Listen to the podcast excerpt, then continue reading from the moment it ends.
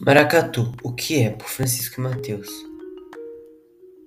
O que é maracatu? Maracatu pode ser definido como uma manifestação cultural dotada de elementos diversos. Ela se dispõe de dança, canto, vestimentas e estilo musical próprio.